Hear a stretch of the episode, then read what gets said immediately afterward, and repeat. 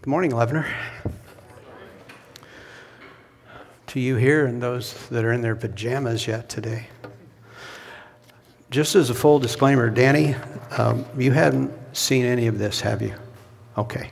So something personal, some detail, and something personal. I think I got it here. I do, I do appreciate being here this morning. Uh, Rusty guards this area. He's pretty protective of it and uh, I feel privileged to stand here, so um, I'm thankful for that. Uh, we'll see in the next 30 minutes if that holds true or not. But um, there is something I need to say also, and that is Phil Tooley never had an original thought. So, not original thought I've ever had that that's not even my line. I took that line.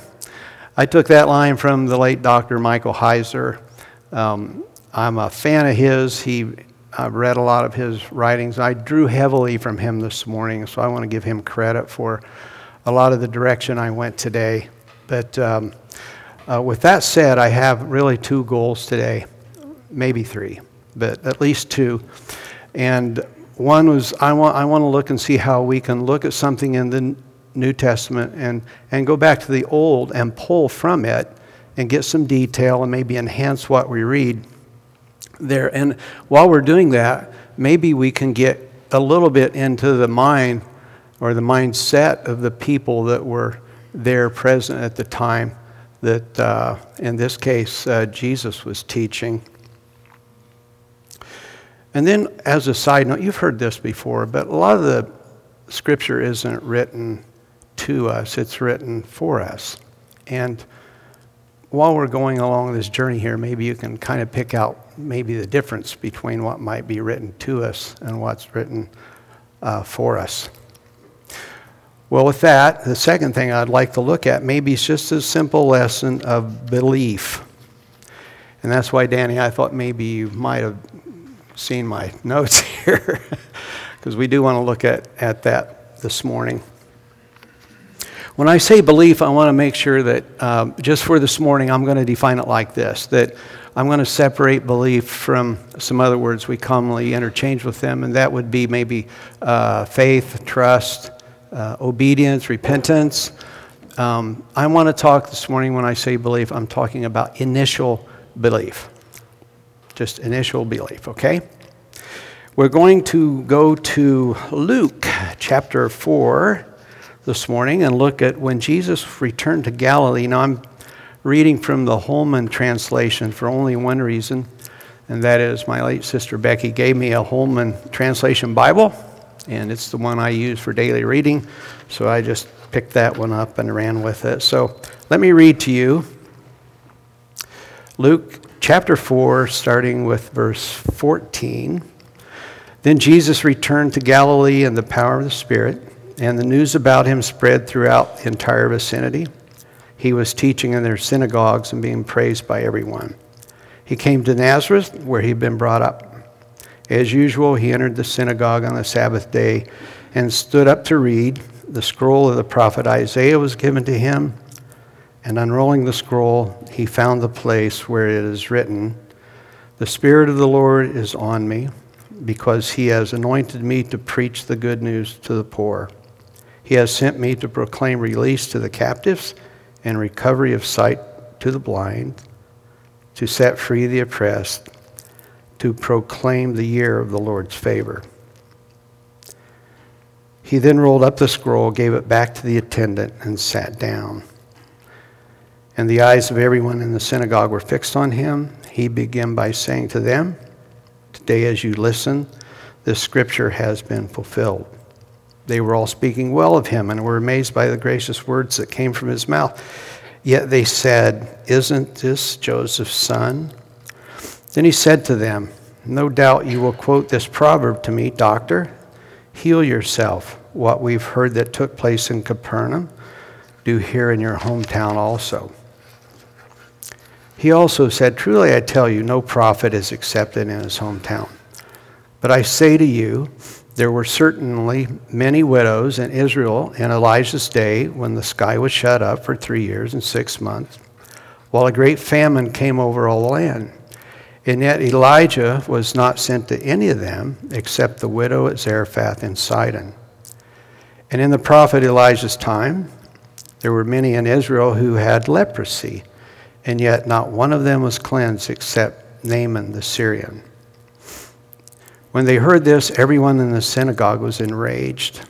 They got up, drove him out of town, brought him to the edge of the hill that their town was built on, intending to hurl him over the cliff. But he passed right through the crowd and went his way. Now, our focus is going to be on, on verse 27 uh, and the man Naaman this morning.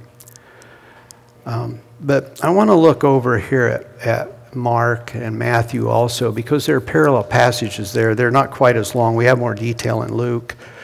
But uh, we read in Matthew 13, and I'll just go with verse 57 and 58, and it says, And they were offended by him. And Jesus said to them, A prophet is not without honor except in his hometown and his household. And he did not do many miracles there because of their unbelief. And then also in Mark, we see the, another parallel passage, and particularly verse 5 and 6. He says he was not able to do a miracle there except that he laid his hands on a few people and healed them. And he was amazed at their unbelief. Well, Jesus made reference earlier when he was talking to them, uh, and it was one of the reasons they, they got a little upset. And that is that he referenced two people. He referenced the widow at Zarephath and Naaman, uh, the Syrian general. Just a brief history here. After King Solomon, the nation had split into two parts. We had Israel to the north and Judah to the south. And then Syria was to the north of Israel.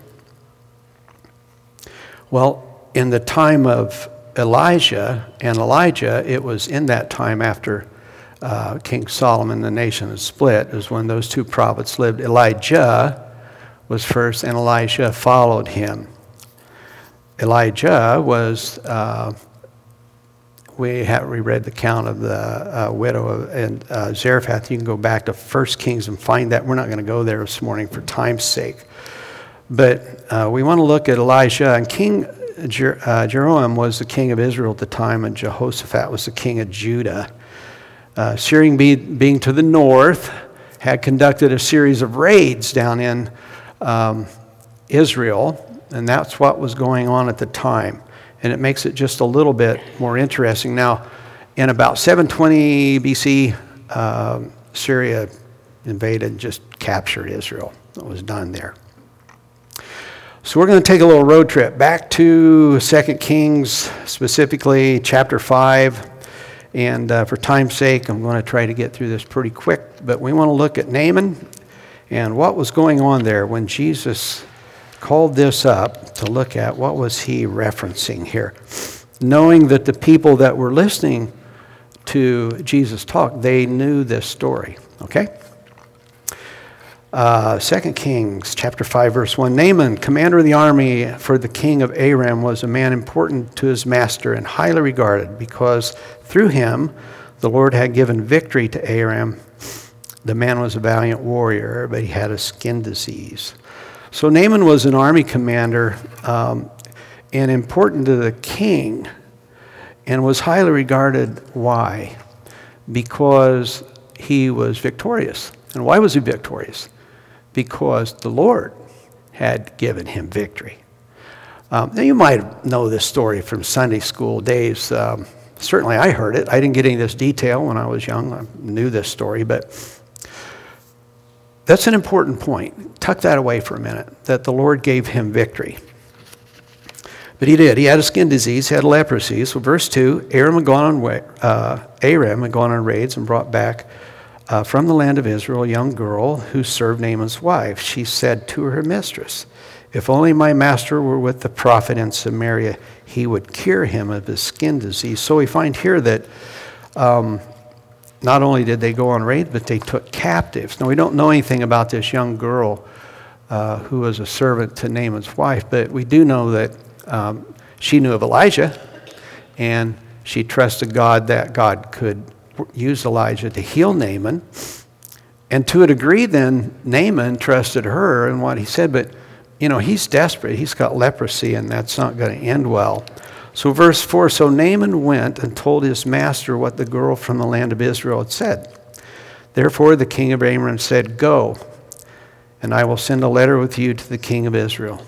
So he went and took with him 750 pounds of silver and 150 pounds of gold and 10 sets of clothing. Well, we find here then that Naaman had the king's ear.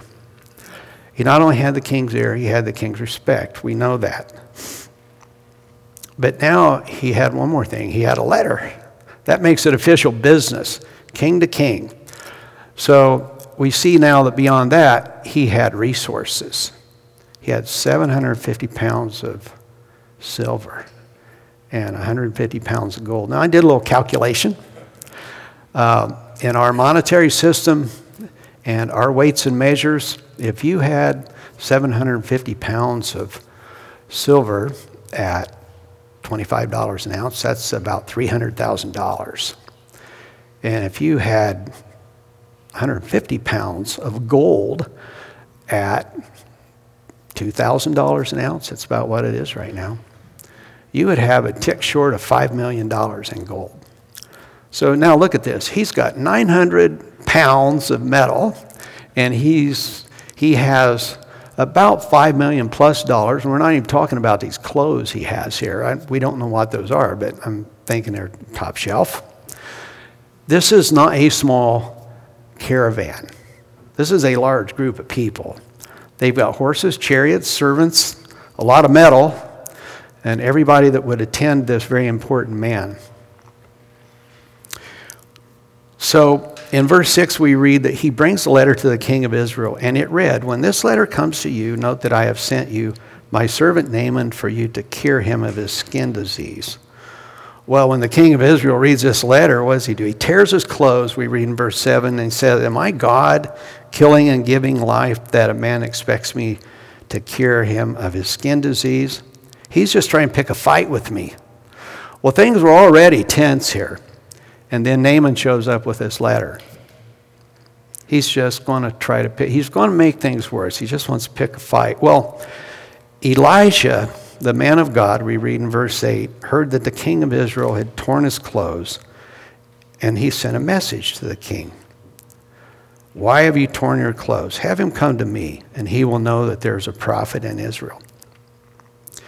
So when Elijah heard this, he, he apparently knew the king and had the communication with him. If you go back a couple chapters in uh, 2 Kings chapter 3, we see where they knew each other. But he says, send him, o- send him over my way, and uh, I'll show him there's a prophet in Israel. I think maybe he was going to also show the king. God was still working there. So Naaman's caravan shows up at Elijah's house. I have to think what a contrast this is. I mean, you've got this large caravan coming in to what is probably a pretty meek uh, dwelling for Elijah. They didn't have a lot, prophets didn't have much. So I just picture this. He comes in, all the dust settles, and Naaman gets out and he comes to the door. Well, who doesn't come to the door? Elijah doesn't come to the door. He sends a messenger to the door. Um, little humiliating, I'm sure. It's a, and he just sends a simple message to go wash seven times in the Jordan, your skin will be restored to you, and you'll be clean. Go wash in the Jordan. Seems simple enough. But Naaman didn't like that. He got angry and left. And he's telling himself, surely he will come out and stand on the and, and call on the name of the Lord his God and wave his hands over the place and cure the skin disease. I, I, see a little bit of humor in this, just a little bit. Probably wasn't funny to Naaman, but all of this pomp, and he comes up and all this, and who he is, got to picture who this guy is. And Elisha says he come to the door, and he thought, well, surely he come out and at least wave his hands over me and call on the name of his Lord. And he said, Aren't the, don't we have rivers, Abana, Pharpar? The rivers of Damascus better than all the rivers. Why can't I go there and wash? And he left in a rage. But his servants approached him and said to him, we read in verse 13, My father, if the prophet had told you to do something great, would you have not done it? How much more should you do it when he only tells you, Wash and be clean? So Naaman went down and dipped himself in Jordan seven times, according to the command of God. Then his skin was restored and became like the skin of a small boy, and he was clean. So he listened to the counsel of his servants. Apparently, he trusted them. He stopped, rethought, and he obeyed. He obeyed what the man of God told him to do. And he was cleansed. He was not only cleansed. I, I picture uh, Naaman as a road worn, weather beaten warrior. Um, but to have his skin restored to that of a small boy was something quite some quite of a contrast we see there. And I think there's a little more tucked in there, um, and we won't pursue it today, but I think he was more than healed when it said he was made clean. So we read in verse 15 Then Naaman and his whole company went back to the man of God and stood before him and declared, I know there is no God in the whole world except in Israel. This was Naaman's statement of belief. He obeyed, but this was him confessing there is no God but Yahweh. And then he asked Elijah, Would you take a gift from me? And of course, Elijah says no. He says, The Lord lived, in whose presence I stand. I will not accept it. So he didn't take the gift, but Naaman had this question. He said, So if not, please let your servant be given as much soil as a pair of mules can carry, for your servant will no longer offer a burnt offering or a sacrifice to any God but the Lord. Bit of an odd request, don't you think? Uh, well, okay, all this is over, and we got. Could I just have a couple uh, bags of dirt to take back with me? Well, there's a large fascinating study we could go to today about cosmic geography and what that entails. Essentially, we can speculate what Naaman wanted to do with the dirt. And I think maybe we see a little bit, uh, maybe get a little clue here, but he saw this as holy land. Not just holy land, holy ground. And he wanted to take some dirt back with him. So he, he says in verse 18, he says, By the way, and I just picture him saying, there, There's this one little thing I need to talk to you about. And he says, In a particular matter, may the Lord pardon your servant. When my master, the king of Aram, goes into the temple of Rimmon to bow down and worship, while he is leaning on my arm, I have to bow down in the temple of Rimmon. When I bow down in the temple of Rimmon, will the Lord pardon me in this matter?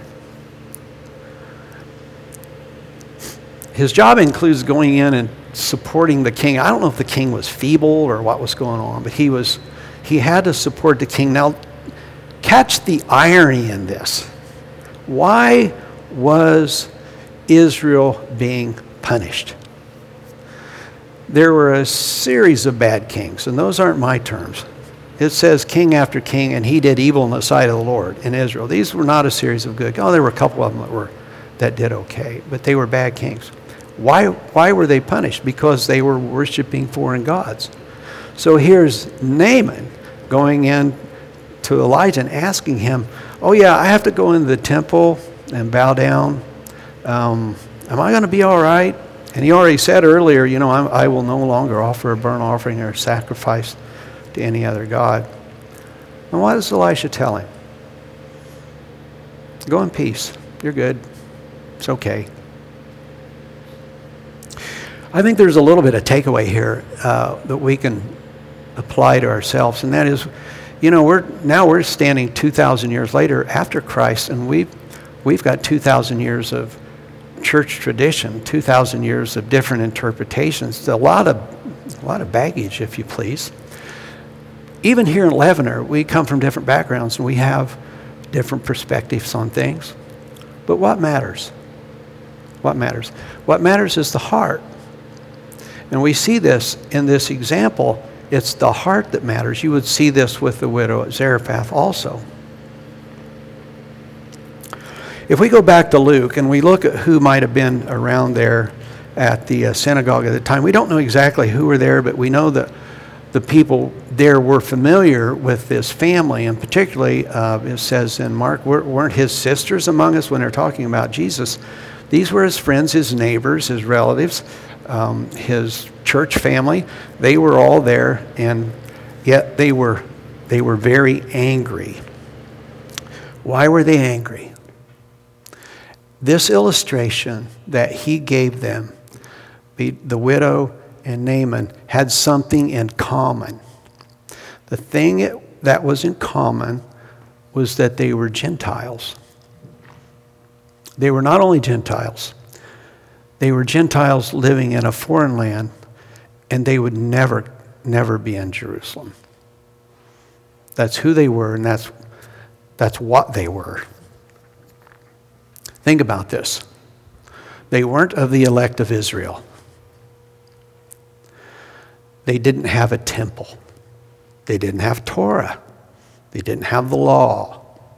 They would never offer a sacrifice. They would never pray a psalm. What basis for theology would Naaman ever have? Nothing. He would have nothing. There would be no offerings, no festivals. And Cameron, if you're listening today, Naaman wasn't getting circumcised. It wasn't happening. So, what did Naaman and the widow bring to the table? Uh, nothing but belief. Nothing but belief. This became a point of friction. Yet Jesus asks of us only, only to believe. And that's the point I want to look at, maybe really what he was teaching them. You know, the most quoted verse in the New Testament, maybe John 3.16, but if you look at the verses before and after, let me read a couple of them to you. John 3:14 just as Moses, lift, Moses lifted up the snake in the wilderness so the son of man must be lifted up so that everyone who believes in him may have eternal life for God so loved the world in this way he gave us his one and only son so that everyone who believes in him will not perish but have eternal life for God did not send his son into the world verse 17 to condemn the world but to save the world through him. And the first of verse 18 anyone who believes in him is not condemned. 2,000 years later, after Jesus, 3,000 years after Naaman, 4,000 years after Abraham, what's required? Belief. Just belief. I go to a Bible study on a Friday morning, and this verse came up, and it's a kind of obscure verse in Micah, but I just want to read it to you because uh, it kind of struck me when I was thinking about these things. And this, actually, three verses. But Micah 6, chapter uh, uh, 6, and verse 6 through 8 says this What should I bring before the Lord when I come to bow down before God on high? Should I come before him with burnt offerings? with year old calves? Would the Lord be pleased with the thousands rams and 10,000 streams of oil? Should I give my firstborn for transgression, the child of my own body for my sins? Mankind, he has told you what is good and what is what the Lord requires. To act justly, to love faithfulness, to walk humbly with your God. It's the heart. That's what he wants. He wants our heart. He doesn't want that other stuff. He wants our hearts. In the old, that's what he wanted. And certainly in the new, nothing's changed there. So, what can we bring to the table? Really, nothing but belief. Belief. Every week at Leavener, we hear three or four things. We hear about our new heart. Danny mentioned that this morning. Are you sure you had? Okay. Our identity. We learn of our identity. We learn about the fruit of the Spirit. We learn about the abundant life, Matt. Every week, these are triggered by that initial belief. They're gifts that come from that. Remember Thomas? Yeah, that Thomas, doubting Thomas. I think he got a bad rap. Because if you remember, the disciples were all hunkered down in fear, and Jesus came to them. Well, Thomas wasn't there. And a week later, well, in between, Thomas says, No, I don't believe that. Uh, I'm going to have to see this to believe it. A week later, they were gathered again Thomas was there, and Jesus shows up. And what does Thomas say? My Lord, my God, after Jesus offered to look to feel. What did Jesus say to Thomas? He said, Because you have seen me, you have believed. Blessed are those that have not seen me, yet believed. That's you. That's me. That's us. It's been about belief. Well, I hope maybe there's a couple takeaways. We see maybe this morning what was written for us, maybe what was written to us. We can see that these people that were there at the time that Jesus taught in the synagogue, uh, why they got a little angry. Because he took a lot of the things away from them that they were depending on. It's about belief. Father, thank you for your word. Thank you that it lives. And we thank you that you, as creator and sustainer of all things and worthy of worship, have made it simple. As simple as just believe. We give you all the praise in Jesus' name. Amen.